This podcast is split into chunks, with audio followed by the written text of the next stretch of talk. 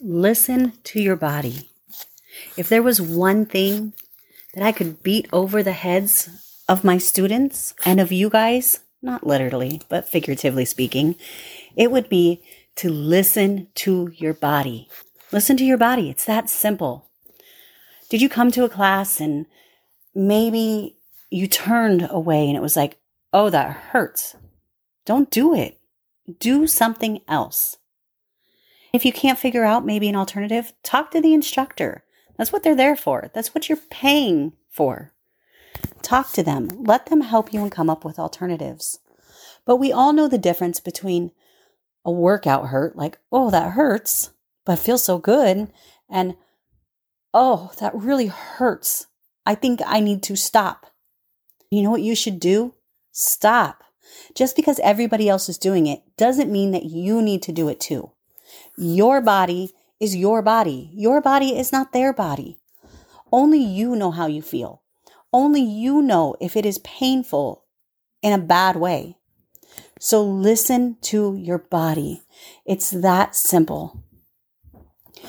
Don't try to do what the person next to you is doing, or maybe even what the instructor is doing.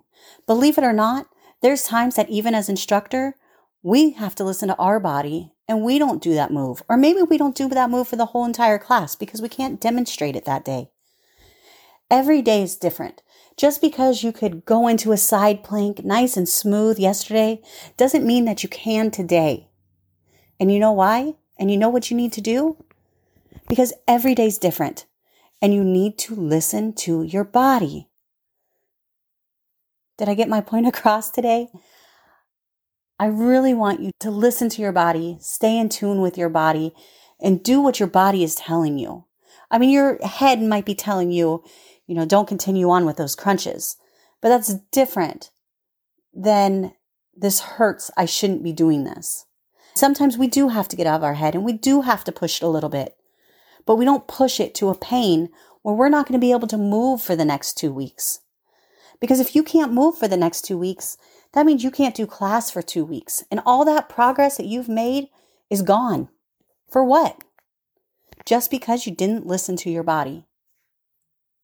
All right, guys, that's all I have for today. I will be talking to you soon. And remember, listen to your body.